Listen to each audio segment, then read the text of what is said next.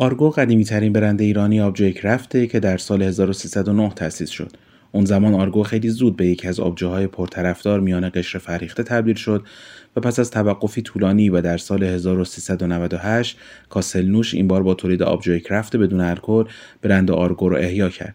کرفت بودن آبجو به این معنیه که در تولید اون از مواد اولیه طبیعی و مرغوب مثل دانه‌های مالت جو به همراه انواع رازک استفاده میشه. تمرکز آرگو روی تولید آبجوهای کلاسیکه که در حال حاضر دو طعم IPA و مالت ساده رو تولید میکنه و در کنار اونها آبجو با طعم لیمو رو هم اضافه کرده. محصول IPA ترکیبی از چندین مدل رازک و همراه آرومای اونه و همینطور 2 برابر رازک بیشتر داره. با این توضیح حتما متوجه شدید که آرگو اسپانسر این اپیزود ماست.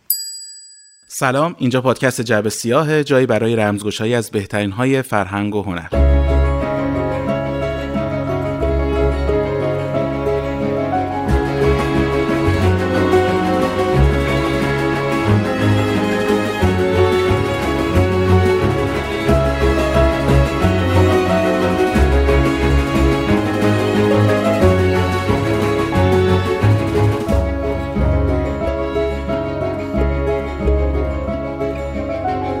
من محمد هستم، میزبان پادکست، و اینجا قسمت 14 جعبه سیاه.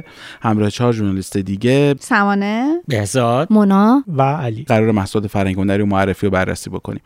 طبق روال جدیدی که شروع کردیم از اپیزود قبلی، بخش جامکات رو داریم.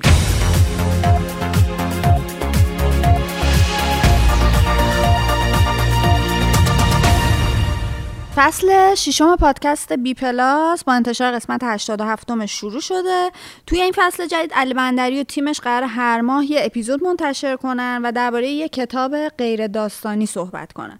فصل 5 پادکست تقریباً اواخر تابستون پارسال نیمه تمام مون به خاطر شرایطی که وجود داشت و از اون موقع تا امسال فایل های صوتی اپیزودهای یوتیوب بی پلاس پخش میشد توی کانال کست باکسشون. این قسمت جدیدم درباره کتاب افسانه رهبر قدرتمنده که درباره رهبری سیاسی توی دنیای امروز صحبت میکنه. اون چیزی که ما هم میگفتیم موقع جایزه جعبه که بی پلاس متوقف کرده، الان خودشون گفتن که داریم فصل جدید رو شروع میکنیم. خیلی باور نمیکردن حرف ما رو. حالا دیگه آقای علی بندری گفت دیگه. این هفته تیزر انیمیشن اینساید آوت 2 اومد. خب بعد از چند سال داره این انیمیشن چیز میشه. البته اکرانش برای خرداد 403 این زودیا نیست. قسمت 6 و پایانی لوکی فصل 2 منتشر شد و گفتن این آخرین قسمت و کلا این سریال دیگه به پایان میرسه با پخش این قسمت. کیلر دیوید فینچر اومد و مخاطب ایرانی بازخوردهای متواضعی داد. یه سری خوششون اومد و یه سری هم خیلی از فیلم بد گفتن. احتمالا ما هم بریم سراغش و شاید یه ضد پیشنهاد از دلش در بیاد. فصل 2 سریال انیمیشن اینویسیبل اومده که اونم یه سریال مثبت 18 و بسیار خشنه که طرفدارای خاص خودشو داره. قسمت 2 اومده و احتمالا خب بازم طرفدارش حال کنن. اکران ناپل اون دقیقا مشخص شد. 1 آذر شروع میشه اکرانش و احتمالاً بچه‌هایی که حالا دارن پادکست گوش میدن دیگه تو این موقع‌ها دارن اکرانش و حالا خبراشو میشنون. فصل 22 سریال فامیلی گای هم اومد، سریال انیمیشنی که خب اونم خیلی پرطرفداره تو ایران.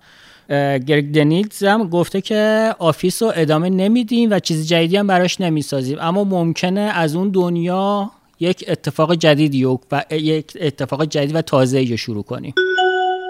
از جمعه 26 آبان فیلمنت یه سریال جدید قرار پخش کنه به نام دفتر یادداشت که اتفاق اصلیش بازی رضا عطارانه. عطاران 11 سال پیش آخرین سریالش رو تو شبکه نمایشخانگی بازی کرده توی فصل 3 قلب یخی، یعنی اون زمان که سریالات با CD می‌موندن توی سوپرمارکت‌ها پخش می‌شدن. کارگردان سریال کرش عطر است که فیلم شکاف رو ازش دیدیم قبلا. الان یه سریال هم توی تماشاخونه ازش داره پخش میشه به نام 7. حسن معجونی، مینا صادقی، کاظم صیائی و زهرا داوودنژاد بازیگرای دیگه سریالن. سال 98 یه نمایش اجرا میشه به نام لانچر پنج که چند تا نویسنده و بازیگر از اون نمایش بعداً وارد سینما و سریالا شدن، مثل پویا سعیدی که بعداً هم کارگردانی کرد هم فیلمنامه‌نویسی، یا امیر نوروزی که خیلی بازیگر خوبیه، یا همین مجید یوسفی بازیگر اصلی سریال سوش صحت. حالا چند نفر از اون بچه‌های لانچر پنج یه نمایش دیگر رو دارن اجرا میکنن، یه نمایشی به نام اسفرود بیدوم توی پردیس تئاتر شهرزاد داره اجرا میشه. از 15 آبان شروع شده، حداقل تا 10 آذر هم ادامه داره. کارگردانش فرشید روشنیه و نمایشنامه نویسش پویا سعیدی. قسمت دوم مصاحبه عادل فردوسی پور با همایون شجریان هم منتشر شد. به نظرم ترکیب جذابی شدش. قسمت دوم هم سوالای جدی‌تر و یه ذره تخصصی تر داره، هم بخشای فانش جذابه. با هم متصوری کردم، باشگاه بوکس همایون شجریان رفتن. توی سایت 360 و اپلیکیشنش میتونید این قسمت دوم هم تماشا کنید. یوسا نویسنده مشهور آمریکای لاتین 21مین رمانش که تموم کرد اعلام بازنشستگی کرد. یوسا 7 هست که داره می نویسه و خودش گفته که الان 87 سالمه و نوشتن یه رمانم 3 یا 4 سال طول میکشه. با اینکه خودم آدم خوشبینی‌ام ولی دیگه بعید میدونم عمرم کفاف بده بتونم یه رمان رو تموم بکنم. کتاب 21 داستان فکر کنم تو همین هفته‌های اخیر منتشر شده از نشر کارنامه، مجموعه داستان‌های ارنست همینگوی با ترجمه نجف دریابندری. این کتابو بیش از 2 دهه است که خبرش همیشه اومده بود که نجف دریابندری داره اینو ترجمه میکنه که داستان‌های کوتاه همینگوی رو، و سالها همه منتظر بودن که این کتابا در بیاد.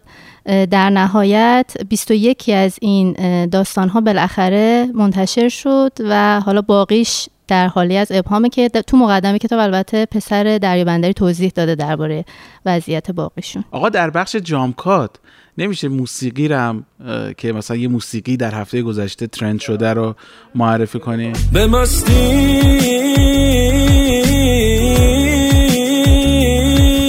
شب سپاریشه دیدار بمونی شاید از عشقت خبریشه میگن عشق به همین البدی و در به دریشه شکستی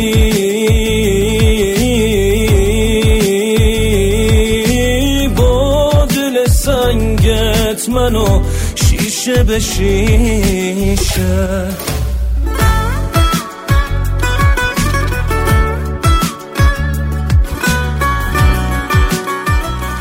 با این فاصله که گرفتیم و البته اطلاعات این موسیقی رو حتما در کپشن می نویسیم و اضافه می کنیم، بریم سراغ فیلم و ملاقات خصوصی. ملاقات خصوصی اولین فیلم امید شمس که بعد از اکران توی سینماها حالا توی فیلمو نماوا اکران شده. کارگردانش همونجوری که گفتم امید شمس، نویسندش علی سراهنگ، بهمن ارک و خود امید شمس.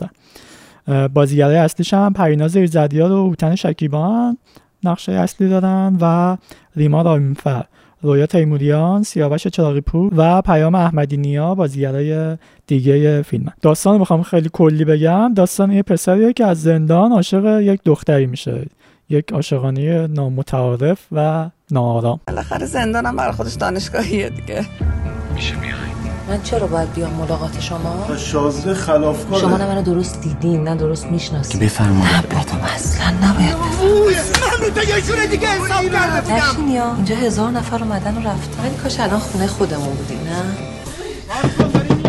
یه لحظه لباس سرمون نیست. ملاقات خصوصی، فیلمی از امید شمس. حالا هوای فیلم بین یه قصه عاشقانه و یه فیلم رئالیستی در نوسانه. خیلی اون بخش رئالیستیش شبیه فیلم‌های سال‌های اخیر مثل ابد و یک روز یا شنای پروانه است. توی بخش عاشقانه‌اش به نظرم خیلی مسائل داستانی و بصری خوبی وجود داره.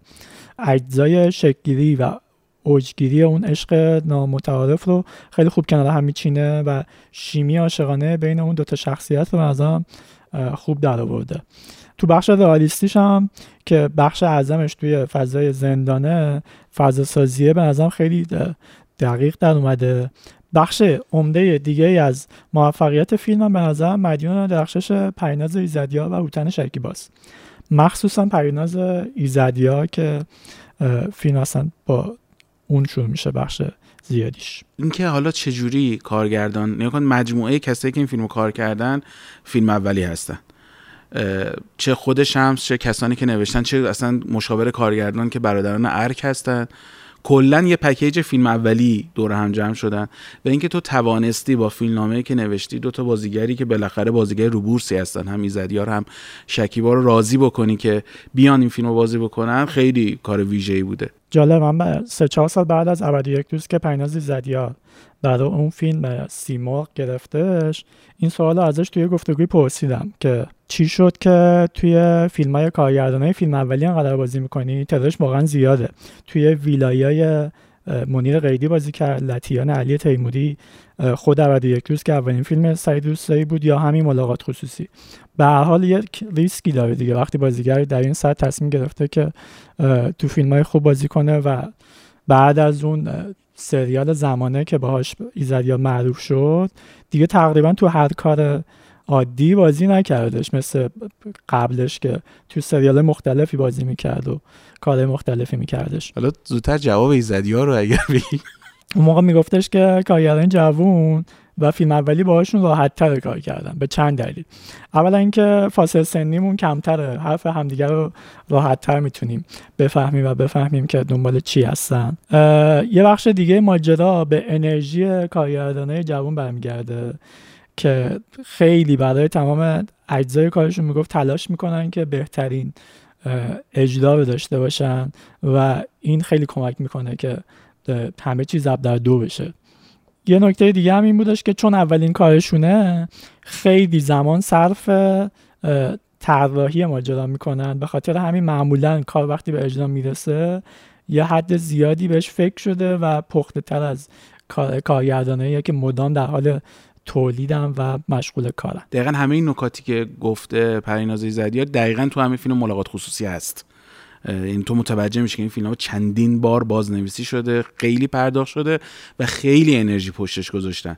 اینکه تو برای مثلا یک فیلم عاشقانه ای حتما تو چند تا یک فیلم عاشقانه کوچکی حتی از نظر من بیای چند تا فضای متنوع و مختلف از شمال تا صحرا تا زندان تا یک محله جنوب شهر رو به عنوان لوکیشن‌های اصلی انتخاب بکنی و حتی برای یکیش یک پلان گرفتی از اون محلی که رفتی. اینا واقعا نشون میده که چه انرژی پشت کار گذاشتن واقعا. حالا من سر فیلم‌های اول، فیلم اولی ها همیشه وقتی نگاه می‌کنم یه شوق و یه ترسی دارم.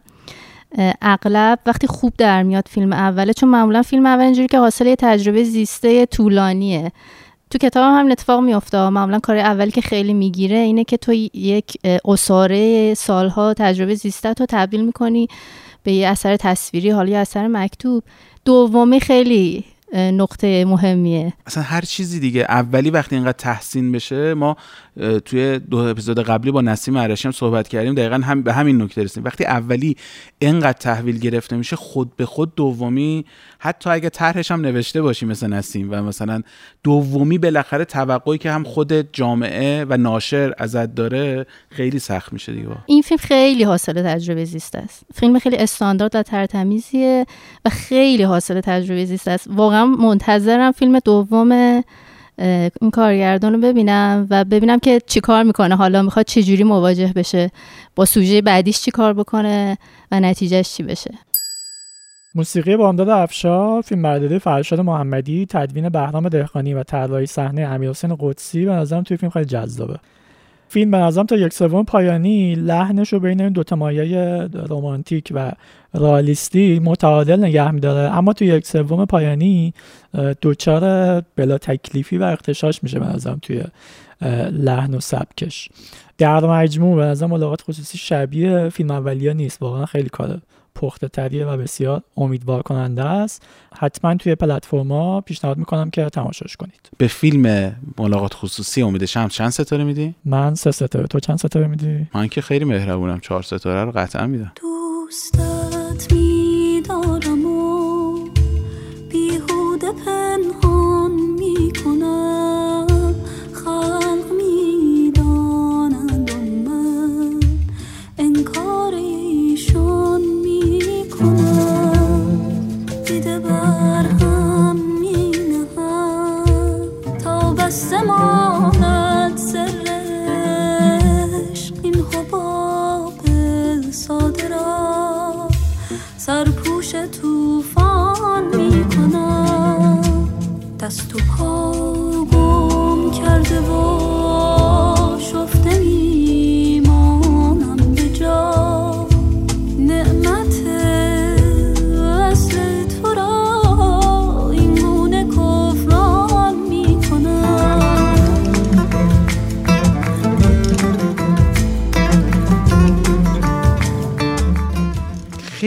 مستند درباره بکام ساختن. اصلا فکر کنم بین سلبریتی ها و فوتبالیست ها هیچ آدمی رو پیدا نمی‌کنی که به اندازه بکام درموردش مستند ساخته باشن. ولی حالا چرا می‌خوایم سریال مستند نتفلیکسی بکام پیشنهاد بدیم؟ چون هم تازه اومده و هم مستند خوبیه به نظرم.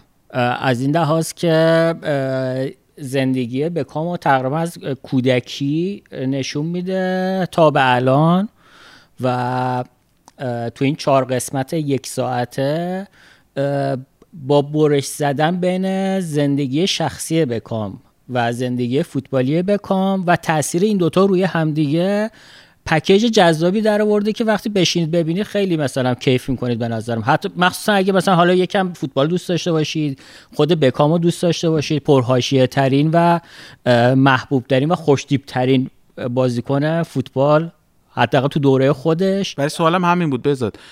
فوتبالیا میتونن ببینن، اونام که به فوتبال علاقه ندارن و یا کم علاقه دارن ببینن. به نظرم بکام از اینا بود که سر عکسشو تصویرشو روی این تعویض روغنی‌ها میذاشتن، یعنی انقدر خب محبوب بود، همه باش به نوعی درگیر بودن و فکر کنم آدمای زیادی جذب این سریال مستند میشن. نه به نظر من فقط فوتبالیا، یعنی یه حداقل علاقه به فوتبال داشته باشه، چون که یه سری ارجاعات فوتبالی داره که یه جاهایی، یه نقطه‌هایی که تاثیر زیادی رو زندگی بکام گذاشته. به نظرم اگه تو فضای فوتبال نباشی نمیفهمی، یعنی اون مهم بودن اون اتفاقا رو نمیفهمی. مثل خود ویکتوریا بکام که یه سری چیزاشو متوجه نمیشد. دقیقاً، اصلا همین تضاد، همین که ویکتوریا بکام هیچی نمیفهمید از فوتبال و یه جاهایی هم مثلا شب قبل بازی زنگ میزد میگفت که من دارم میزام تو کجایی، یا مثلا چه میدونم میگه میزام. بابا این شکلی بود. میتونید از یک فعل دیگه است به دنیا میآورم. منظورم اینه که نمیخوام بگم حالا حق داشته یا نداشته، این فاصله‌ای که بین ویکتوریا و دنیای فوتبال وجود داشته خیلی جذاب بود و همین اهمیت یه سری چیزا رو درک نمی‌کرد توی کاری در واقع دیوید. احساس میکنم بقیه آدمایی هم که فوتبال دوست ندارن اگه مستند ببینن همینه، یه چیزای مهمی رو متوجه نمیشن. من ویژگی که فیلم داره همین تغییر لحنشه تو بعضی جاها، یعنی اگر حالا بهزاد گفتش که مثلا ما از کودکی تا پایان تا همین الان بکامو میبینیم، این دقیقا خطی روایت نمیشه که تو رو خسته بکنه وای چقدر تو گذشتهش موندی. نه، در هر جایی به فراخور حرفی که بکام میزنه برمیگردیم ما گذشتهش رو میبینیم. به خصوص جایی که میخواد ازدواج کنه با ویکتوریا بکام، برای خیلی حتی غیر فوتبالی میشه، یعنی ارتباط اینا، اصلا خود ویکتوریا چگونه بوده، با چجوری با هم آشنا شدن و اینکه یکم ژورنالیستی مستند به نظر من. حتی رو اون اتفاق فوتبالی سگانه گرفتن اگه دقت بکنی خیلی فوکوس نمیکنه، ازش رد میشه و سریع دوباره برمیگرده مثلا به زندگی خانوادگیش و اون ماجرایی که اتفاق میفته. میخوام بگم که بعضی جاها برای نگاه ژورنالیستی بر نگاه مستنده کاملا بیشتر توجه داده میشه توسط کارگردان و همه اینا با هم و البته موسیقیش و آرشیوش. چه آرشیو خوبی داره. فکر کنم بازی با آرژانتین بود که شب قبلش یا شب بعدش یک دوربین اون سمت بود، سمت ویکتوریا بود و این خیلی عجیب بود که چنین چیزی رو دارم و ضبطش کردن این اتفاقاتو.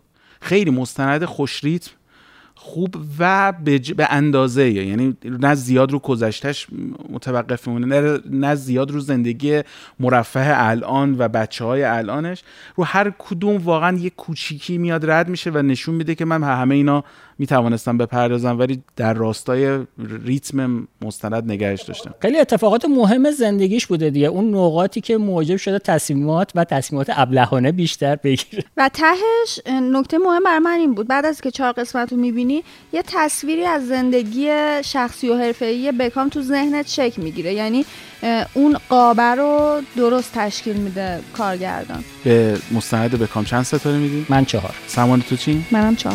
خودت چی؟ منم 4 و چه روز خوبی.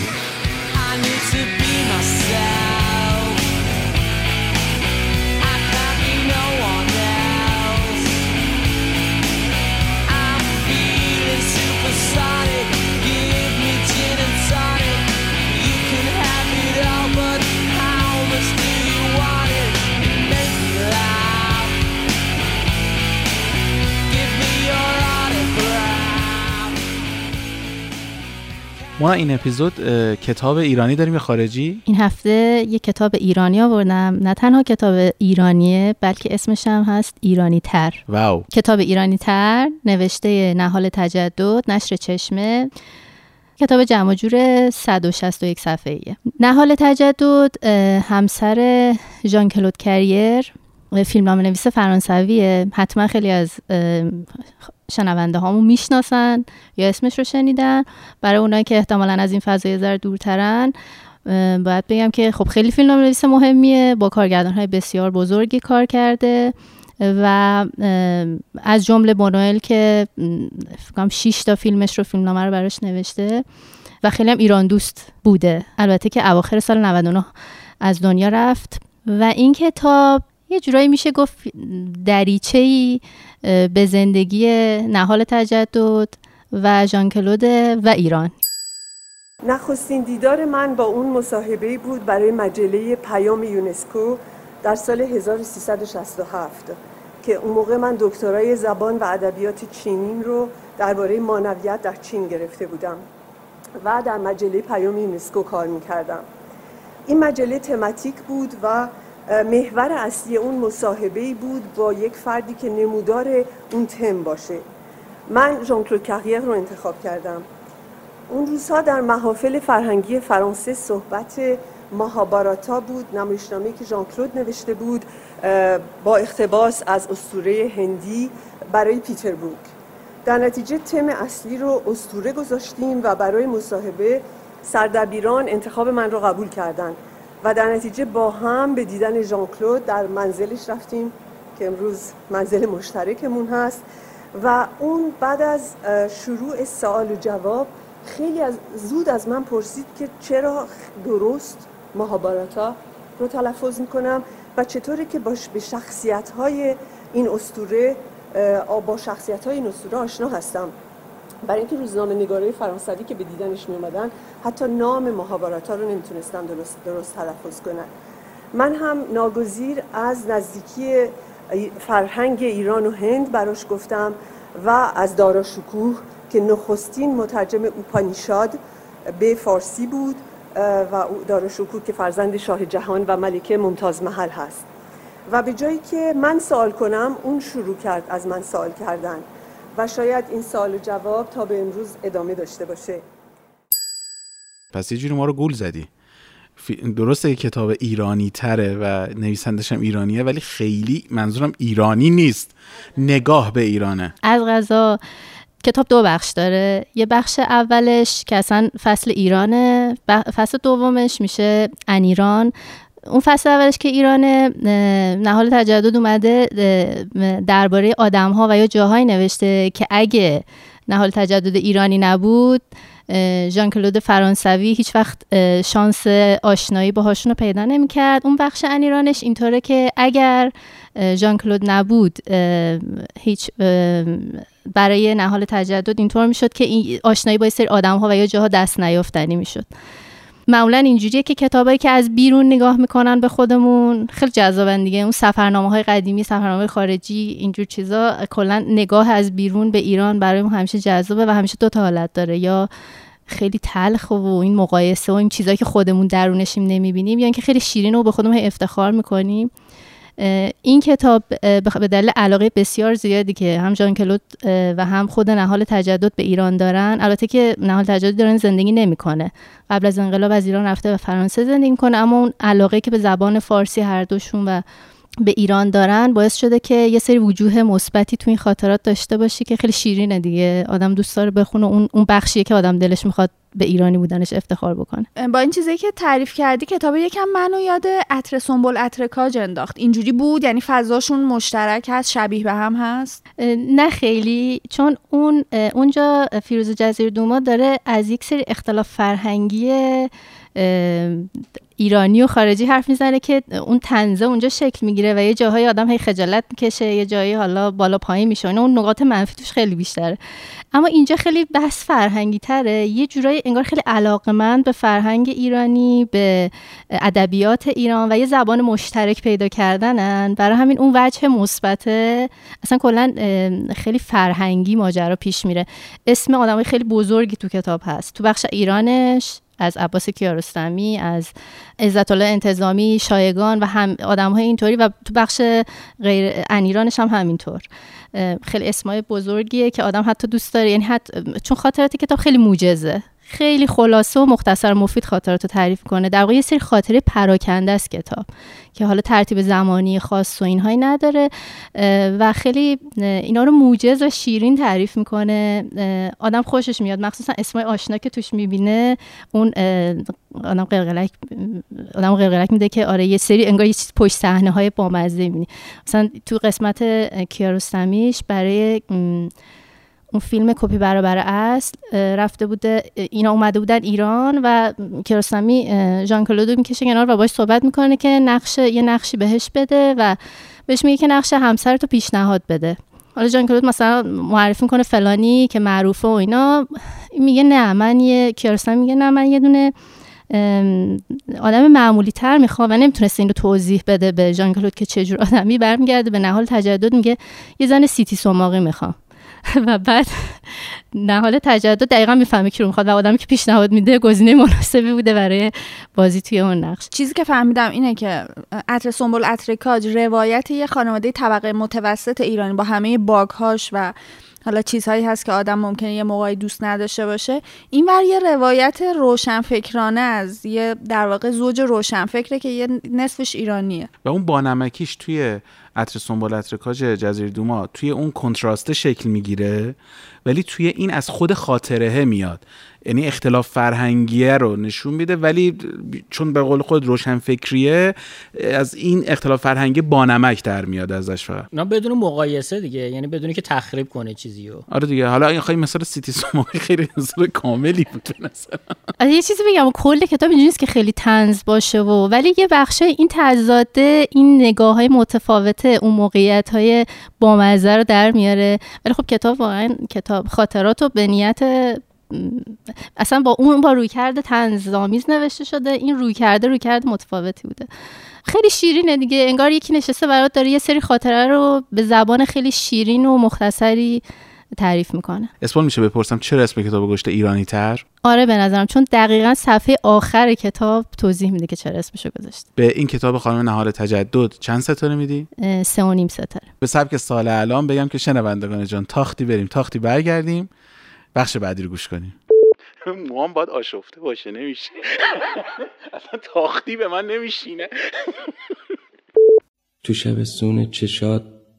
شب سونه چشاد پای پله های پلک مچ مهتاب و میگیرم، اون دمی که گرگ میشه با یه گله شقایق پیش پای تو میمیرم.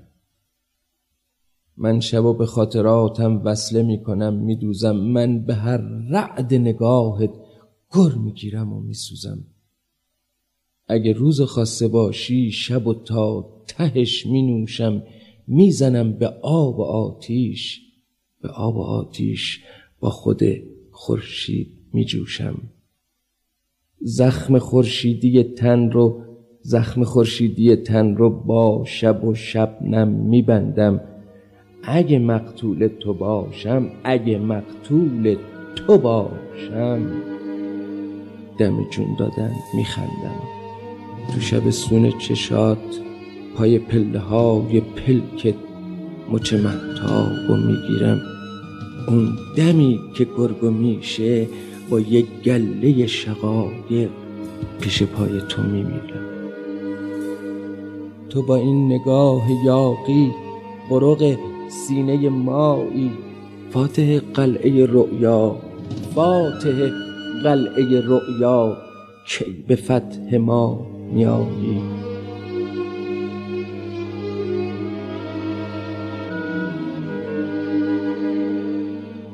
محمد تو مستند جنایی هم دوست داری یا فقط به مستندهای ورزشی علاقه مندی؟ من بعد از این که اون مستند سرزمین عسل یا هانیلند رو که معرفی کردین دیدم، متوجه شدم به همه مستندها علاقه دارم. آره واقعا، چون واقعا فکر نمی‌کردم این مستند خوشم بیاد. خب پس احتمالا این پادکست هم برات جذابه. امروز می‌خوام یه پادکست رو معرفی کنم که میره سراغ پرونده‌های مستند جنایی، اما یه فرقی با بقیه پادکست‌های جنایی که تولید میشن داره. بقیه پادکست‌ها معمولا میرن سراغ پرونده‌های خارجی، هم به خاطر تنوع و تعددشون، همین که منابع بیشتری در اختیارشون قرار داره، با سرچ خیلی چیزای بیشتری میتونن پیدا کنن. اما این پادکستی که امروز میخوایم در موردش حرف بزنیم به طور خاص درباره پرونده‌های قتل‌های سریالی ایرانی صحبت میکنه. پادکست نوار زرد. کشتن آدم‌ها یه اتفاق وحشتناکه، مخصوصا اگه به یه عادت تبدیل بشه و از سر خوشگذرونی‌ها انتقام باشه. آدمکشی زنجیره یا قتل‌های سریالی به شکلی از قتل‌ها گفته میشه که قاتل 3 نفر یا بیشتر رو توی بازه زمانی مشخص حدود 1 ماه به قتل میرسونه. ممکنه قاتل جنایتاشو تو زمان و مکان یا موقعیت‌های مشابهی انجام بده. جرمشناسا از زدن برچسب قتل سریالی به جنایت دچار تردید هستن. بعضی انجام 3 قتل با ویژگی‌های مشابه رو قتل زنجیره‌ای میدونن، اما بعضی دیگه مثل کارشناسای FBI وقوع 5 قتل رو لازمه ورود به پرونده‌های سریالی میدونن. فصل اول پادکست ما قصد داره راجع به قتل‌های زنجیره‌ای که توی ایران اتفاق افتاده صحبت کنه. حتما خودتون میدونید که موضوع ما هیچ جوره مناسب بچه‌ها نیست و بهتره بدون هدفون جلوی اونها این پادکست رو گوش ندید. الان مهمترین نکته در این پادکست میشه پرسید این که منابعش از کجاست، چون یعنی همون که خودت گفتی توی خارج تو با سرچ و اینا بعد هیچ اتفاقی هم برات نمیفته. اگر حالا یه وقت 2 تا اشتباه بگی به سیستم قضایی یا سیستم پلیسیشون ایراد وارد کنی، ولی تو بالاخره وقتی داری به ایرانی ها میپردازی پی خیلی چیزا رو باید بتنت بمالی. پادکست سعی کرده خیلی وارد بخش تحلیل و قضاوت نشه. حالا به هر حال یک جاهای راوی قضاوت‌های شخصیشو و اون نظرات شخصیشو میگه، ولی باز خیلی پررنگ نیست. اما نکته مثبتش همینه که خیلی خوب رفته دنبال منابع. همه روزنامه‌هایی که همه که حالا شاید چیز عجیب باشه، ولی بیشتر روزنامه‌هایی که این پرونده‌ها در واقع یه اثری ازشون توشون بوده رو بررسی کرده. اگر مستندی تولید شده، اگه توی کتابی بوده، همه اینا رو بررسی کرده، کنار هم گذاشته.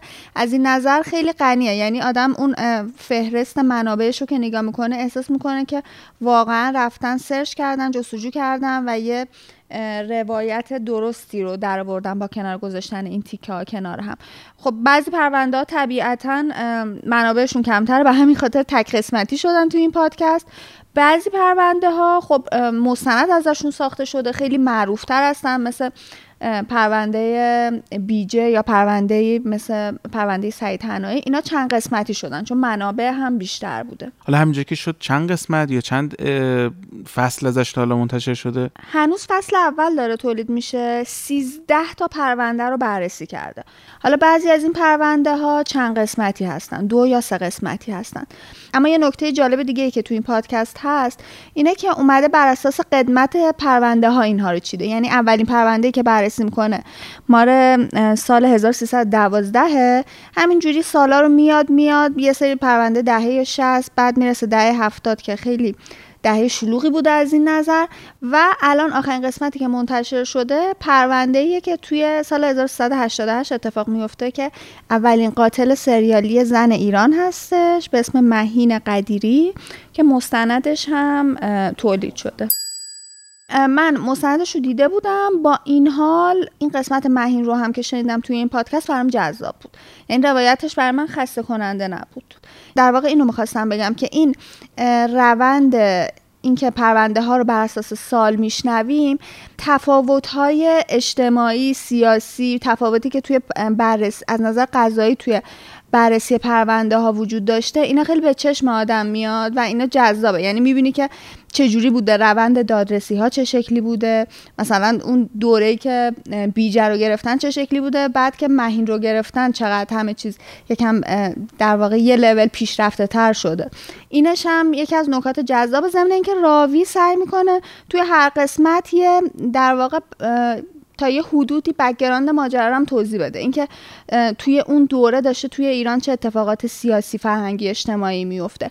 حالا نمیگم خیلی چیز کاملیه، ولی به هر حال یه دیدی به آدم میده که تو چه فضایی داشته این اتفاقا میافتاده. به پادکست نوار زرد چند ستاره میدی؟ 3.5.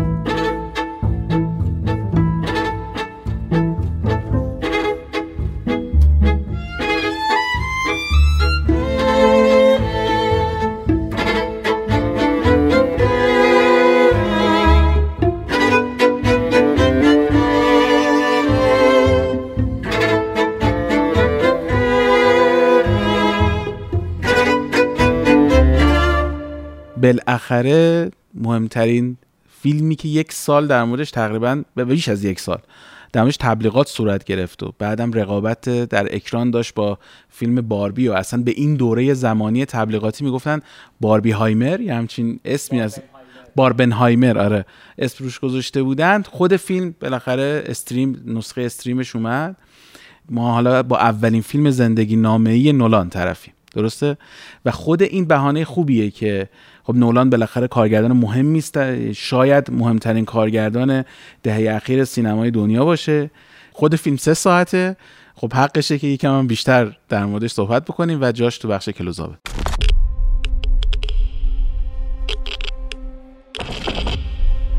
This is a national emergency. Detonator charged.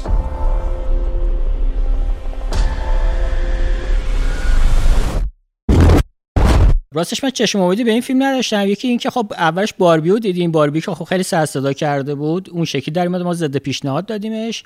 دومین دلیلم این بود که توی فضای مجازی ایرانیایی که حالا دسترسی داشتن اون موقع و میتونستن اینو تو پرده ببینن خیلی بازخورد خوبی نمیدادن، بیشترشون منفی مینوشتن راجع به فیلم. و همین الان با این دید منفی رفتم سراغ دیدن فیلم و گفتم خب فیلم 3 ساعته، واسش 1-2 تا پاز میزنم، یه غذایی میخورم و یه کاری انجام میدم و اینا، حالا ادامه میدم یه سریال 3 قسمتی میبینم و تموم میشه. اما راستش لحظه‌ای که شروع شد و تا پایانش نتونستم پلک بزنم و یک ضرب این فیلم 3 ساعته رو دیدم.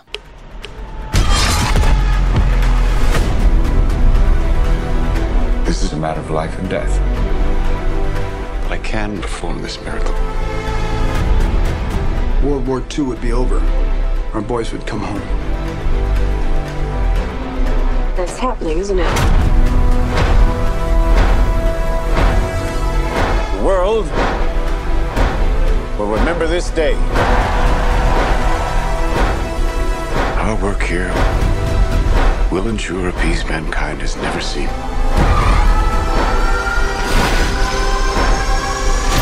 Until somebody builds a bigger one. You are the man who gave them the power to destroy themselves. And the world is not prepared.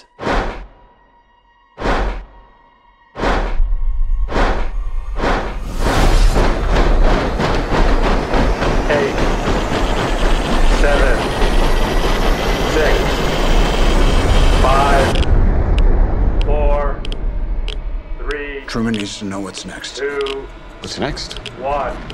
1. من به همه کسانی که فیلمو ندیدن و میخوان احتمالا فیلمو ببینن یه توصیه میکنم. فیلمو فارغ از تبلیغات مفصلی که تیم مارکتینگ فیلم از 1 سال پیش شروع کرد ببینن. اون حس ایرانیان خارج از کشورم تحت تاثیر به نظرم اون حجم عظیم تبلیغات بوده.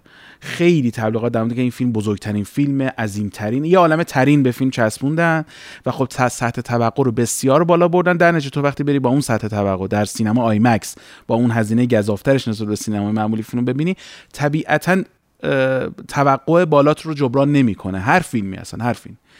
میخوام بگم که ما ایرانی‌ها چون آی مکس که نداریم، فیلمم نهایتا رو تلویزیون بزرگمون ببینیم، پس اون تبلیغات و حجم عظیم و ترین ها رو بذاریم کنار و فیلم رو خالص ببینیم.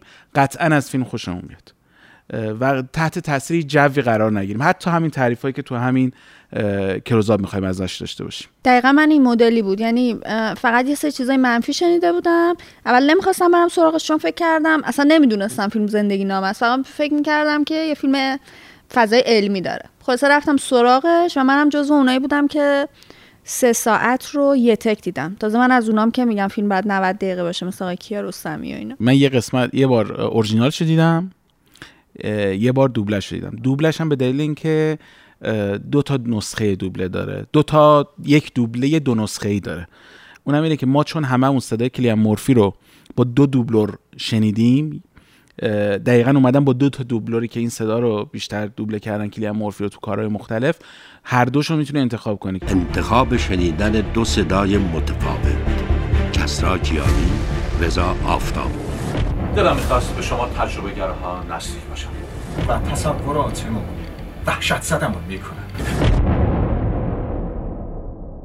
من برای کسایی که حالا راجع به فیلم خیلی نمیدونن یه خلاصه داستانی بگم. فیلم راجع به زندگی جی رابرت اوپنهایمره، یا به قول آمریکایی اوپنهایمر، که تو فیلم هم با این شوخی میشه با این ماجرای تلفظ اسم، یا همون چیزی که بهش لقب دادم پدر بمب اتمی. از زمانی که دانشجوی دکتراست توی کمبریج انگلیس تا زمانی که با کمک همکاراش برای آمریکا بمب اتم میسازه. این خلاصه داستان.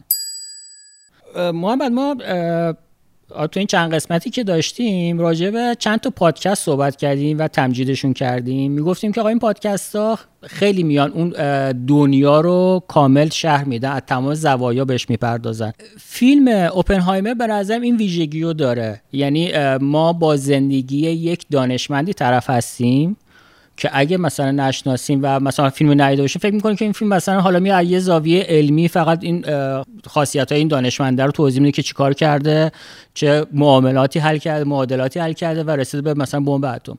اما اوپنهایمر خیلی این زوایای مختلف زندگی این شخصیت مهم تاریخ بشر رو داره بررسی میکنه. حالا بخش علمیش یک طرفه، بخش زندگی شخصیش، زندگی زناشوییش یک طرفه، و اون انتخاب هایی که تو دنیای سیاست میکنه و وارد جریان های سیاسی میشه یه بخش ماجراست. رابطه‌ای که با همکاراش داره، با زیر دستاش داره، با بالا دستیاش داره، همه اینا باعث میشه که ما یک اثر همه جانبه ببینیم. حالا نمیتونیم بگیم که همه رو داره پوشش میده، اما با اون وسع 3 ساعتش تونسته به همه این زوایا بپردازه و یک پورتری خیلی تقریبا میتونم بگم کامل سینمایی از این شخصیت بذاره جلو روی ما. نمیتونیش که رو هیچ کدوم از اینا انقدر عمیق نمیشه که مخاطب پس بزنه. مثلا رو فیزیک، من احتمالاً جزو علاقه‌مندان فیزیک در هیچ کدوم از نسخه‌های تناسخ هم نیستم، انقدر عمیق نمیشه که ما بفهمیم که این پلوتونیوم یا حتی اصلا نمیدونم فیزیک هسته‌ای، تفاوت فیزیکی که انیشتن بهش اعتقاد داشته و اوپنهایمر بهش فکر می‌کرده از نظر نظری و عملی و فلان، هیچ کدوم از اینا انقدر عمیق نمیشه که تو بخوای بگی اوکی من دیگه مخاطبش نیستم. همون حرفی که داشتیم در مورد مستند دیوید بکام هم می‌زدیم دیگه، رو همه اینا داره گذر میکنه ازش. وجه انسانیش کلا پررنگ‌تره توی، یعنی از توی اون فضای علمی هم میاد اون وجه انسانی رو نگاه میکنه. به نظر من توی همه فضاها این وجه پررنگ‌تره. برای ایرادی که من خودم، یعنی ایراد نمیتونم بگم، یه نکته که در موردش داشتم اونم اینه که ما اوپنهایمر رو یهو ابتدا به ساکن شروع میکنیم، یعنی ما از یک جایی باش مواجه میشیم که نمیفهمیم که لزوما آدم نابغه‌ایه. این یکی از چیزایی که من در مورد فیلم داشتم و بعد از اینکه فیلم تموم شد متوجه شدم که نمیخواسته شاید نولان اینطوری بخواد یک نابغه، یعنی فیلم مطلقاً اگر زندگی نامه‌ایه، اگر اقتباسیه، مطلقاً اینجوری نیست که قهرمان ساز باشه. تمام ویژگی‌ای گفتیم، خب ویژگی مثبت فیلمه به نظرم، اما بخش زیادی از اعتبارش میتونه به منبع اقتباسی باشه که نولان از روش این کارا فیلم نامشو نوشته. کتاب پرومتئوس آمریکایی یا پرومتئوس آمریکایی که سال 2005 منتشر شد، اما 25 سال نوشتنش طول کشیده که دو نفرم حالا نشستن کتاب رو نوشتن و کلی تحقیق، کلی مصاحبه، کلی درآوردن اطلاعات و همه این زحمت ها باعث شده که این کتاب تولید شه و این کتاب تبدیل شده به این فیلمی که الان داریم میبینیم. یعنی کنار اون وجه پررنگ کارگرداری نولان فکر کنم این نباید خیلی کمرنگ بشه که چنین کتابی و چنین منبع اقتباس زیبایی وجود داشته. خب ما الان خیلی در مورد فیزیک و ارتباط این با داستان و بالاخره اینکه یه کاراکتر واقعی و یه پورتره داریم میبینیم از یکی از دانشمندان بزرگ فیزیک صحبت کردیم. بد نیست نظر پوریا ناظمی رو بشنویم، خودش ژورنالیست علمه و در مورد فیلم میخواد صحبت بکنه، به خصوص ارتباط فیلم با دنیای حقیقی که چقدر این اتفاقات در واقعیت افتاده یا نه. فیلم اوپنهایمر با وجودی که یکی از فیلم‌های خوش ساخت و شاید کم نظیر چند سال اخیر بود که به یکی از شخصیت‌های فوق‌العاده مهم دوران معاصر و تاریخ معاصر می‌پرداخت. اما زمانی که این فیلم رو می‌بینیم به یاد داشته باشیم که با یک مستند تاریخی روبرو نیستیم و با یک برداشت هنری و در واقع بیان دیدگاه کارگردان از یک رویداد تاریخی سر و کار داریم. به همین دلیل نباید فیلم رو مثل هر اثر هنری دیگه‌ای مبنای قضاوت تاریخی قرار دادش. نکات زیادی در فیلم وجود داره که نولان به درستی مطابق واقعیت برداشت کرده، اما جاهای زیادی هم اشتباه داره. منظور من اشتباهایی مثلا خطا در نشون دادن پرچم اشتباه در سخنرانی نولان نیستش. برخی از موارد هست که اثر میذاره رو برداشت مخاطب از شخصیت. برای مثال در ابتدای فیلم ما شاهد این هستیم که اوپنهایمر سیبی رو مسموم میکنه و به استادش میده و زمانی که ملاقاتی با نیلز بور هستش اون رو سعی میکنه برداره.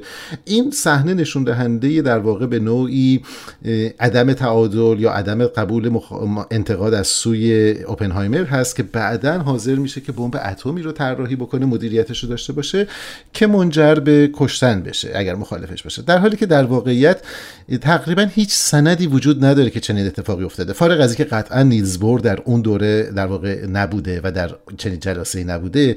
درباره داستان سیب تقریبا هیچ سند تاریخی وجود نداره، شایعه و روایتی هستش که چرخیده مثل یک افسانه، ولی در فیلم می‌بینیم که به عنوان یک سنگ بنا اتفاق میفته. برخی نکات مهم دیگری هم وجود داره در فیلم. برای مثال یک نکته خیلی مهم این هستش که آزمایش ترینیتی آزمایشی برای این نبود که ببینن که بمب اتم کار میکنه یا نه. قبلا میدونستن که در واقع بمب اتمی که بر مبنای اورانیوم هستش در واقع مثل یک تفنگ عمل میکنه و یک ساختار اورانیومی در واقع باعث میشه که ماشه بعدی آماده به رها بشه و بمب منفجر بشه، مثل بمبی که در واقع در هیروشیما منفجر شد.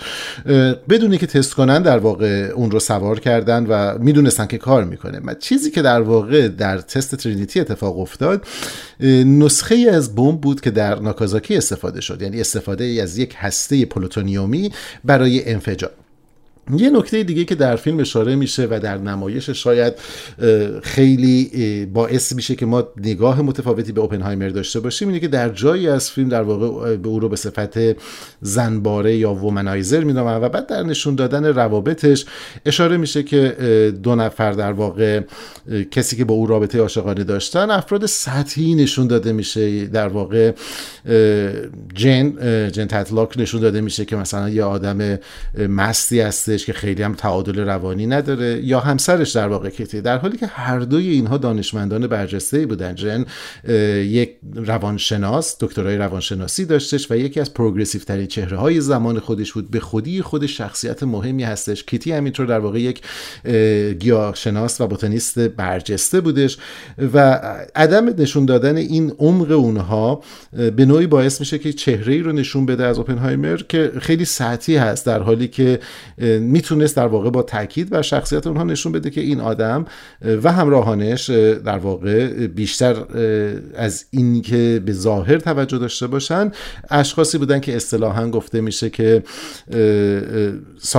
ساپیوفیل بودن، یعنی در واقع دوستدار خرد بودن و حتی در واقع جذابیت هایی که افراد هوشمند داشتن اونها رو بیشتر مورد توجه قرار میداده. ضمن این که بر مبنای گزارش هایی که از دوران اوپنهایمر هستش، با توجه به این که خب شخصیت جذابی هم از نظر ظاهری هم از نظر کاریزما بوده، تقریبا هیچ گزارشی از جمله مجموعه از مصاحبه هایی که با منشیها و کارمندان زن پروژه در واقع لس آلاموس در منطقه لس آلاموس انجام شده، هیچ در واقع سندی نیست که حتی بر مبنای استانداردهای امروز تعرضی یا رفتار غیر اخلاقی حالا مطابق تعریف استاندارد از سوی اوپنهایمر دیده باشیم. برای همین یه مقدار شاید از این نظر جفا باشه به اوپنهایمر.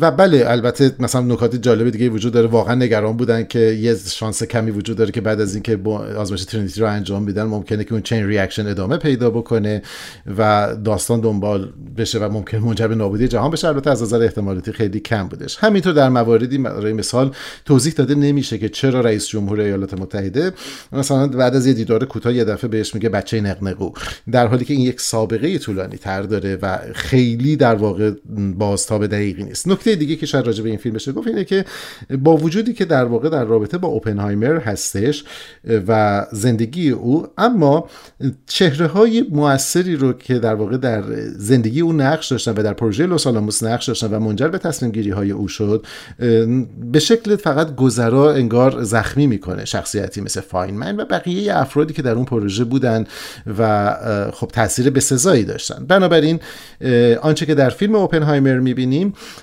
به نوعی برداشت نولان هست از یک شخصیت فوق‌العاده پیچیده و یکی از مسائل در واقع مهم تاریخی ایالات متحده که سالهای سال در واقع در موردش بحث شده. در مورد دیدار او با انیشتن این دیدار اتفاق میفته، اما رابطه به این شکلی نیست که در فیلم نشون داده میشه. اینها اولین بار در ژانویه 1932 زمانی که انیشتن در یک در واقع تور بین‌المللی بوده همدیگر رو میبینن. بعد از پایان جنگ جهانی هر دو در واقع در مؤسسه تحقیقات پیشرفته پرینستون همکار بودند. خود اوپنهایمر از فاصله سال 47 تا 66 مدیر این مجموعه بود و در واقع انیشتن یکی از اولین افرادی دانشمندانی بود که زیر مجموعه او کار میکردش و خود اوپنهایمر در واقع در مقاله‌ای که درباره انیشتن مینویسه توضیح میده که رابطه اونها همواره رابطه دوستانه بوده، اگرچه اختلاف نظرهایی رو داشتن.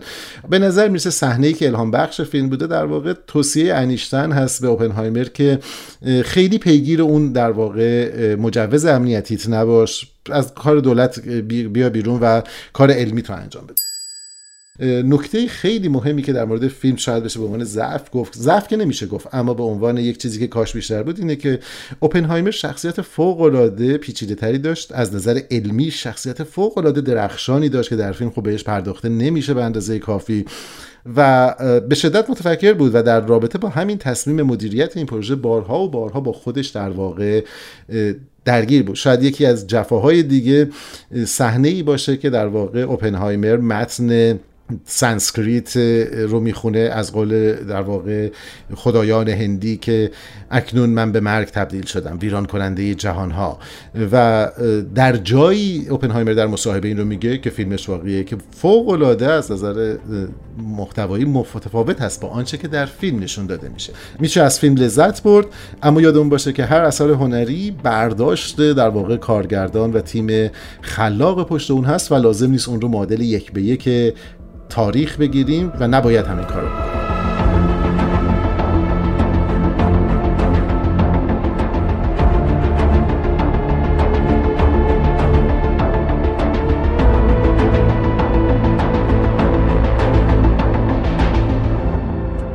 بذار اگر حالا موافقی با من یه ایده ای دارم در مورد فیلم. اونم اینه که نولان تو این کار خیلی سعی کرده از نولانی که ما همه داشتیم میگفتیم در یک شیب سقوط افتاده بعد از تنت، یعنی با تنت جدا بشه.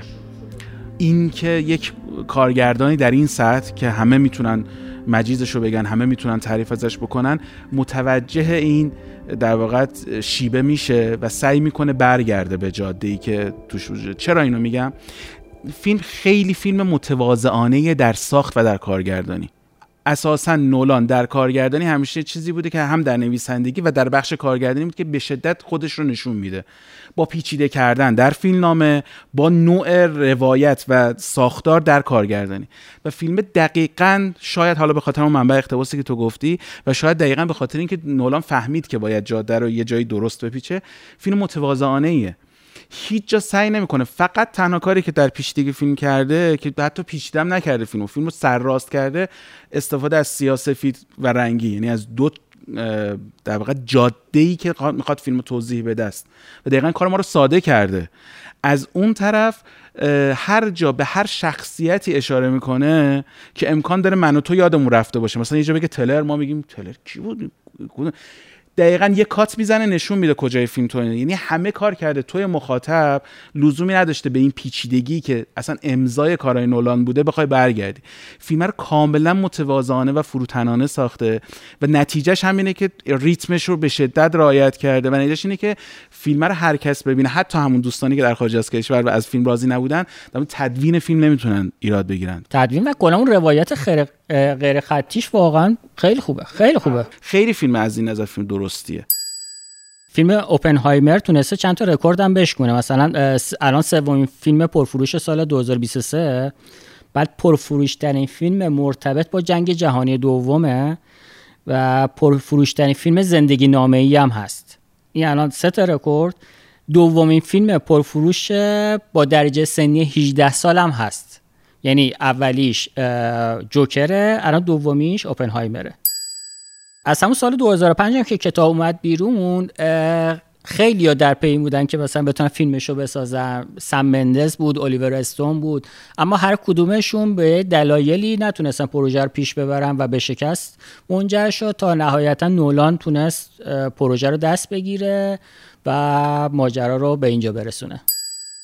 یه ولی یه ایراد دیگه هم بفین، کاراکترها فوکوس نمیکنه زیاد. فقط اوپنهایمر رو دیگه میگه که پورترس فیلمه، همین. انقدر حجم اتفاقات زیاده، فرصتی وجود نداره. خیلی مثلا فکر کنم فیلمو به سگانه میشد اگه می‌خواست یه چیز درست حسابی یه چیز بسازه. رو بعضی از شخصیت‌ها من یه چیزی در مورد یک از شخصیت‌ها وجود داره، من نمیگم چون اسپویل میشه. ما کل فیلمو از داستان دو قضاوت داریم میبینیم که دادگاه هم نیستن. یعنی دقیقاً در فیلم دو بار به این اشاره میشه، میگه این نکته سندش چی، میگه اینجا دادگاه نیست. و دقیقاً ایراد فیلم در اینه که یکی از مهمترین دادگاه سرنوشتش توسط کسی تغییر میکنه که شخصیت پردازی نداره. تو اصلا انگیزه طرفو نمیتونی بفهمی و دقیقاً از اون کاراکتر میپره. فرصت شخصیت پردازی مثل کار دیگه‌اش نمیذاره برای کسی. این در راسته این که کسانی که میخوان فیلمو ببینن، حرفی که باز اون تیم مارکتینگ که من همش دارم تیکه بهش میندازم از اول کار میگذرن، اینه که این فیلمی است که رو پرده بزرگ باید دید. ما نداریم تو ایران، جزو آرزوهامون هم نخواهد بود که ما این نسخه آی مکس در ایران داشته باشیم. ولی فیلم بخش زیادیش تحت تأثیر عوامل فنیه. خواهشاً اگه خواستید فیلمو ببینید رو نسخه موبایل و لپتاپ و اینا نبینید. چون چرا؟ چون واقعا برخلاف این که من حالا این حرفو زدم که نولان اومده مثلا خطوطو نشکسته، سعی کرده روایت ساده‌ای داشته باشه، سعی کرده اون روایت ساده رو با دو تا نقطه گذاری مثلا جدا بکنه، ولی حجم بیشتری به نظرم انرژیشو گذاشته سر اینکه اون نقاط فنی رو پیشرفته ارائه بده و تو تحت تاثیر مثلا انفجار قرار بگیری و انفجارشو نرفته سی جی کار کنه، واقعی کار کرده. اینا چیزایی که مارکتینگشون هم گفتن ها. ولی وقتی خود فیلم رو ببینی متوجه میشی که آقا این، مثلا دارم میگم، اگه در فیلم‌های دیگه 10% فهم داستان و تاثیرگذاری داستانه، در این فیلم نولان میخواسته بیش از 30% باشه.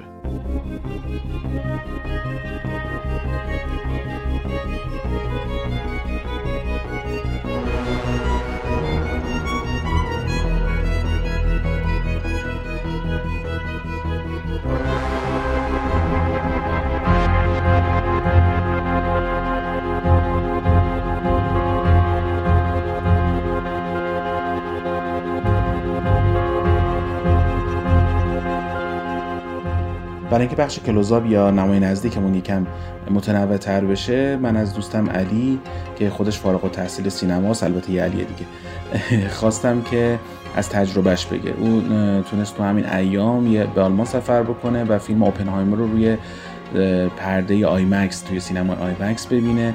دقیقا همون مدلی که خود نالان خیلی سفارش کرده که اونجوری فیلم رو ببینید.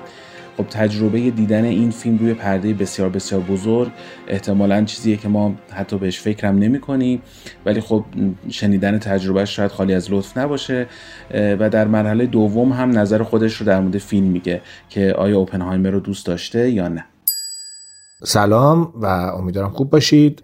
مهمترین بخش اینه که وقتی شما فیلم رو در سالن آی مکس تجربه میکنید، صرفاً ما سالن آی مکس رو به پرده عریض بزرگش میشناسیم، اما مهمترین بخش این فیلم فقط اون تجربه بصری و سینمایی تصویریش نیست که در مورد اونم میگم، ولی یه بخش خیلی مهم داره، اونم بخش صوتی کاره که این دوتا در این فیلم ترکیب شدن و به شما یه تجربه رو در سینمای آی مکس میدن که شاید تا مدت‌ها و شاید تا فیلم بعدی نولان دیگه نتونیم تجربهش کنیم. انگار که نولان انقدر آی مکس رو میشناسه که میتونه بیشترین بهره‌وری رو ازش داشته باشه.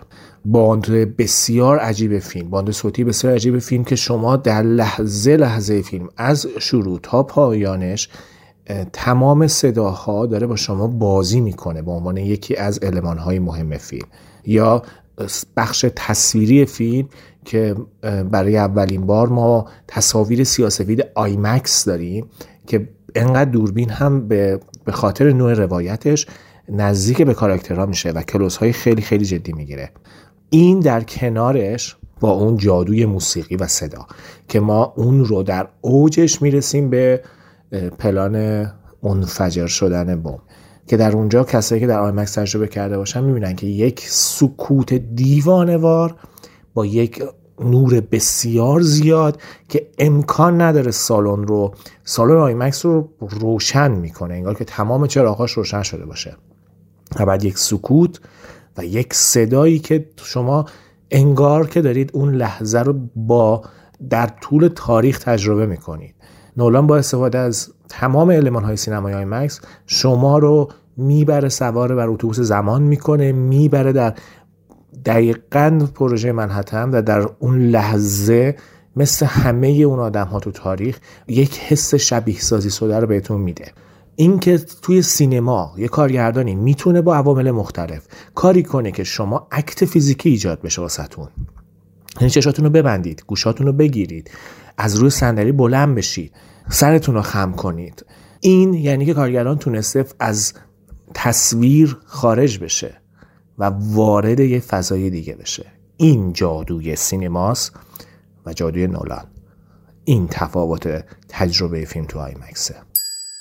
ما قصه‌ای که در حقیقت در اوپنهایمر داریم، خب قصه‌ایه که بر اساس کتابی که کیبرد و همکار شروین در حقیقت اون رو در طی 25 سال، عدد بسیار بزرگیه، در طی 25 سال جستجو و تحقیق نوشتن و بررسی کردن و اتفاقا جایزه پولیتزر هم برای این داستان بردن، این کتاب بردن در بخش بیوگرافی. بر اساس این کتاب میاد و فیلمنامه‌اش رو می‌نویسه.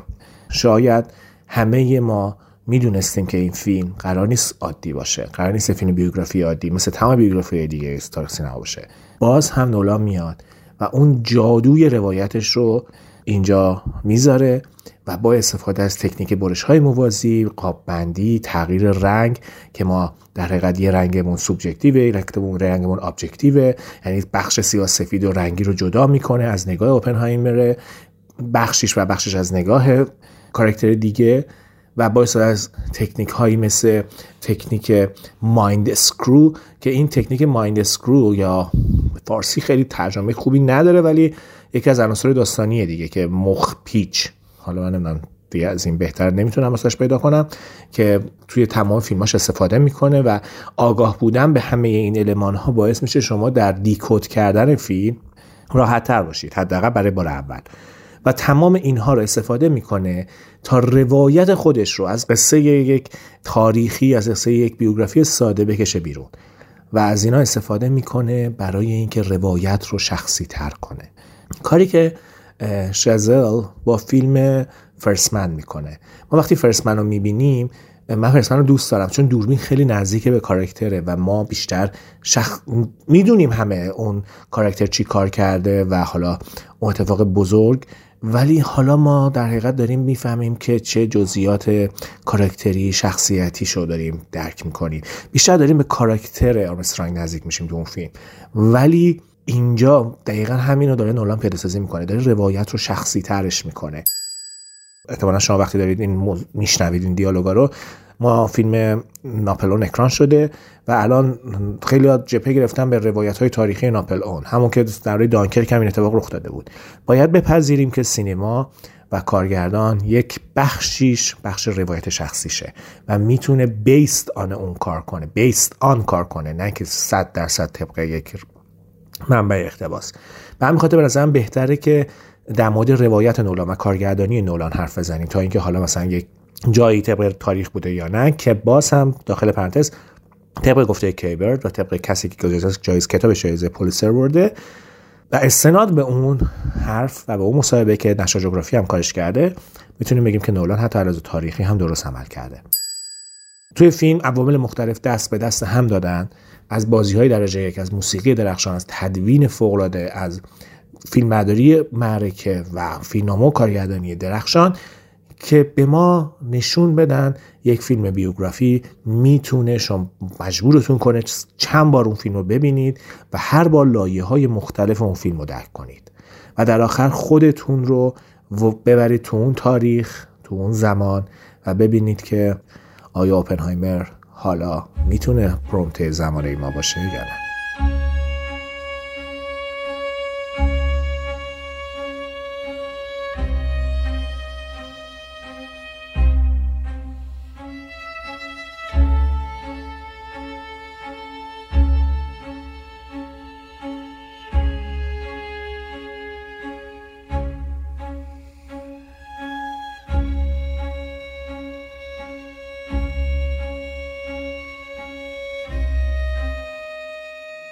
شاهکار نیست، یعنی این ذهنیت هم به وجود نیاد که شاهکاره، ولی فیلم خوش ریتمیه، فضا سازیش خیلی خوبه و تهش بر من اینجوری بود که راضی بودم، گفتم ای ولعجب فیلمی دیدم. نمیخوام بگم که اوپنهایمر یکی از بهترین های تاریخ سینماست، اما قطعا یکی از بهترین های امساله و مطمئنا یکی از بهترین های خود نولان هم هست، کنار برای من کنار پرستیژ و ممنتو.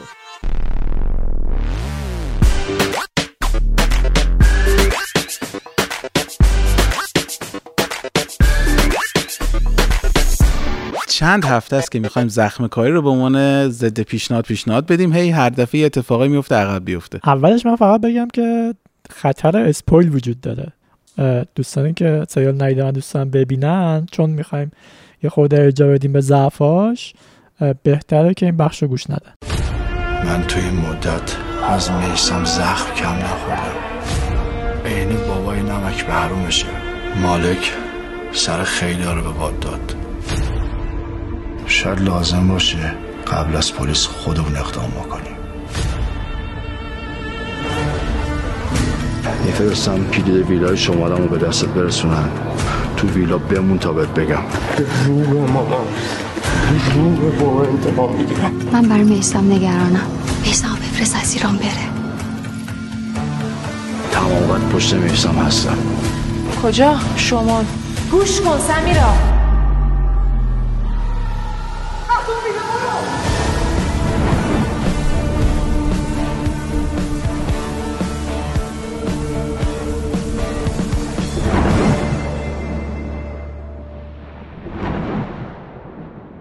همونجور که تو گفتی الان 8 قسمت از سریال گذشته و خیلی زودتر میرفتیم سراغش به عنوان ضد پیشنهاد، چون هی امیدوار بودیم که بهتر بشه ولی واقعا نشدش. من به نظر میرسه ضعف اصلی ماجرا قصه فصل دومه که اصلا منسجم نیست و کاملا دوچاره یه سری پراکندگویی، یه سری توته و گره طراحی شده که باید اون گره‌گشایی زود اتفاق بیفته و هی این بازی ادامه پیدا میکنه و هی تکرار میشه. اصلا هیجان و تعلیق فصل اول نداره. ما توی فصل اول یک شخصیت اصلی داشتیم به نام مالک که وارد قصه میشدش و با حالا اون ماجرای قتلش به پایان میرسیدش. کاملا معلوم بود که بعد با کی همراه باشیم، قصه از زاویه چه کسی روایت میشه. اینجا تعدد شخصیتایی داریم که بعضیشون اصلا بود و نبودشون خیلی تفاوتی در اصل قصه و پیشبردش نداره. حالا شخصیتای فرعی که اصلا بگذاریم، مثل شخصیت فرنهاد که اصلا تو یکی دو قسمت معرفی میشه سریع هم هضم میشه. شخصیتای اصلی که الان قصه روش سواره، یکی طلوعیه یکی میثمه که هر دو نفرشون معظم هم شخصیت پردازیشون خیلی مشکل داره، خیلی شخصیت های یه بودی هن و شخصیت های نیستن که کشش یه درام 10 قسمتی رو داشته باشه. هم بازیگراشون احساس میکنم که در قواره این شخص نقشا نیستن. میثم واقعا آدم حتی از فیزیکش نمیتونه باورش کنه که به عنوان یک قطب ماجرا وارد یه چالشی بشه با یه آدم دیگه که هم اختلاف سنی داره هم اختلاف فیزیکی داره. کامیز دیرباز هم اینجور آدمی که حالا هم یه بخش زیادش میگم به خاطر شخصیت پردازی هست، اگه یه بودی نبود ممکن بود یه سری از این مشکلات حل بشه، ولی مثلا اگر یکی از بازیگرایی که با مهدویان زیاد همکاری میکرد هادی اجازی‌فر بود، مثلا اگر اون شخصیت هادی اجازی‌فر بازی میکرد احتمالا خیلی تصورمون از اون بدمنه تغییر میکردش. میسا حالا مجبور فقط تو هر قسمت تکرار کنم من پسر مالکم، که دیدم تو توی توییتر هم اشاره کرده بودی که چند بار گفته تا حالا چند بار پسر مالکم.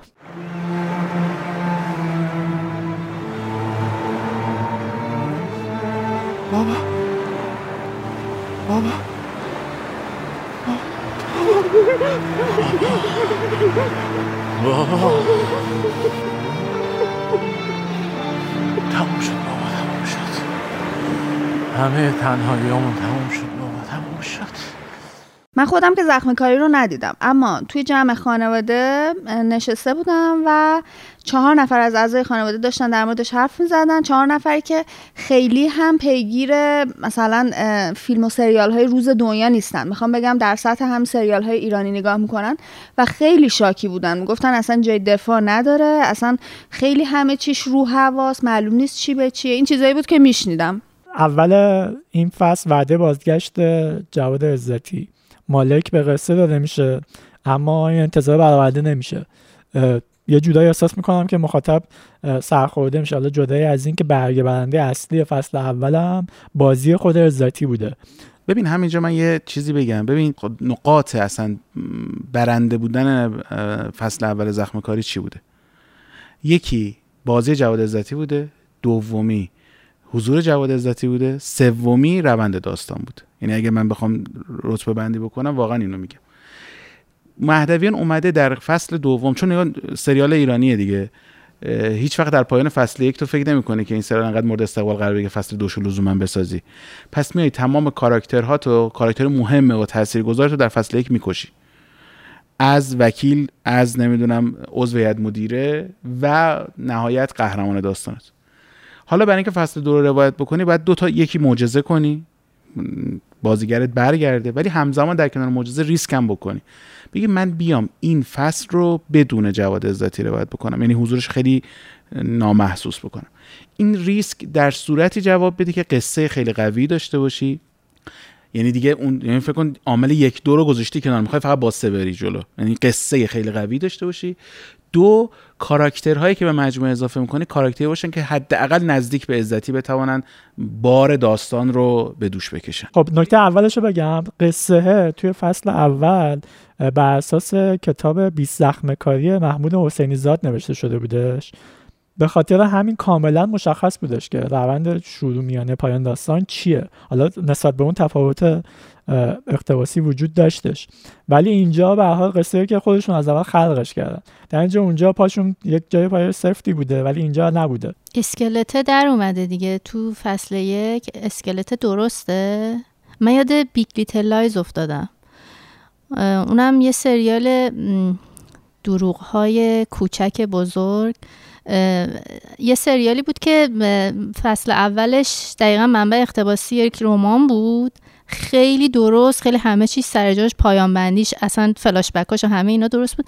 اینا چون اقبال شد سیزن دومش رو که ساختن همین شد، هیچ ایده‌ای نداشتن که قراره این به کجا بره اینها و با سر به زمین خورد. نکته همینه که خیلی از سریال ها، حالا بهزادم شاید اینو قبول داشته باشه، خیلی از سریال ها در فصل دومشون نسبت به فصل اول سریال ضعیف‌تری میشه.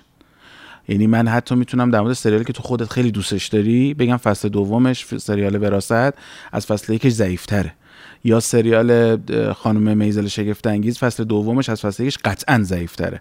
دلیلش اینه که تو سعی می‌کنی با ورود کاراکترهای جدید قصه‌های جدید تعریف بکنی، ولی میگم نکته اینه که آیا اون کاراکترها توانایی به دوش کشیدن بار مجموعه که همه بارشون نقش اولش بوده در فصل اول، آیا تواناییشو دارن؟ آیا ریسک میتونه، ریسک مهدویان که من بیام همه بار رو بزنم روی رعنا آزادی ور به عنوان سمیرایی که در سیزن 1 در کنار عزتی درخشید، که اون هم دیگه نه اون کاراکتر ترسناکش شده، نه دیگه این عصبی شدناش دیگه چیز بدیه، کاملا تکراری شده. نکته همینه که بعد فیلم حالا در اتفاقا سعی میکنه روند رو تند بکنه، اتفاقها رو زیاد بکنه. نکته اینه که این اتفاقهای زیاد باعث میشه فوکوس تو روی شخصیت ها کم بشه. می اصلا کاراکتر چند وجهی نداری. عزتی اصلا برای ما چرا جذاب بود؟ در قسمت اول سریال، آره در قسمت اول سریال تو می‌دیدین که آدم ترسوی تحت تاثیر قرار بگیره که همیشه دوست سرش خورده و همیشه بهش میگفتن بچه چیچی چرخشی. بعد وقتی به یک جایی میرسید که از پله ها میومد پایین و سیگارش رو روشن میکرد و اون خانواده رو به نابودی کشونده بود، تو باش همراه میشدی، بدون اینکه انگار انتقام سالها تو سری خوردن گرفته و حتی تبدیل به میم شد اون تیکه از پله پایین اومدنش و گیفی که دست به دست میشه. ولی الان تو نکته اینه که به دلیل تعدد اتفاقات فوکوس رو شخصیت‌ها رو از دست دادی. یعنی من نکته‌ای که در مورد فیلم تو سمیرا اصلا چرا در فصل اول ترسناک شد؟ بدون که ما میفهمیدیم سر چی فوکوس روش بود. شخصیتش رو الان فوکوس رو سمیرا نیست، روی طلوعی نیست، روی میثم نیست و رو روند داستانی. اگر بگید در قسمت اول سرعت قصه، در قسمت اول فصل دوم و در قسمت فصل مقایسهش بکنیم با قسمت اول فصل بعد، قطعا در قسمت اول فصل دوم جلوتره، چون تو همون قسمت اول داره در مورد عاشقی صحبت میکنه، ماجرا رو میبنده، جنازه رو نمیدونم مطرح میکنه، ولی فرصت فوکوس نداره. البته مهدویان این وسط، من این ورش رو یه دفاعی ازش بکنم، مهدویان یا تیم نویسنده مهدویان دوچار بدشانسی هم شد. قرار بوده گویا که فصل دوم روی مثلثی شکل بگیره در کنار ریسک کنار گذاشتن جواد عزتی که گفتیم ریسکی بوده که مشخص شد شکست خورده در این 7-8 قسمت و احتمالاً در قسمت‌های پایانی. قرار بوده روی مثلثی سوار بکنه بین طلوعی، شخصیت مرموزی که در فصل اول تنها کسی بود که یه نخی گذاشت که بتواند فصل دوم را ایجاد بکنه، میثم به عنوان میثم و سمیرا به عنوان ور خونخواه مالک و منصور به عنوان قاتل. این مثلث قرار بوده که داستان رو به وجود بیارن. از قضا منصوره، یعنی هانیه توسلی، تصمیم میگیره که بعد از اتفاقات سال گذشته در هیچ فیلم و سریالی بازی نکنه. یکی از این مثلث‌ها هست میشه.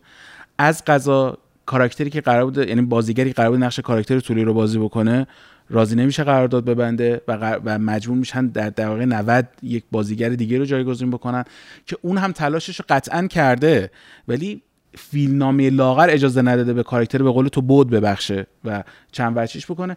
خب اون مثلث تبدیل شده به خط دوپاره. حالا برای اینکه جبرانش کنیم یه کاراکتر مثل فرناد اضافه میکنیم میکشیمش، یه کاراکتر مثل سامان اضافه میکنیم میکشیمش، که نه روابط علی معلولیش درسته نه منطق داره. من سریالی که واقعا شایسته ضد پیشنهاده قبول دارم، ازش دفاع نمی‌کنم، برخلاف اون چیزی که شما قبل از ضبط فکر می‌کردید که من می‌خوام ازش دفاع بکنم. سریال واقعا سریالیه که شایسته ضد پیشنهاده، ولی این در رو برای همه سریال هست، نه ایرانی خارجی هر چی، و به خصوص در مورد ایرانی که معمولا خیلی سختگیرتر هستیم و سرش رو با تبر میزنیم. این اجازه و این فرصت رو به فیلمساز و هر فیلمسازی هستن بدیم که شاید فصل 3 مثل بقیه سریال‌های دنیا در فصل 3 بازگرده، چون جواد عزتی هم برمیگرده در فصل 3.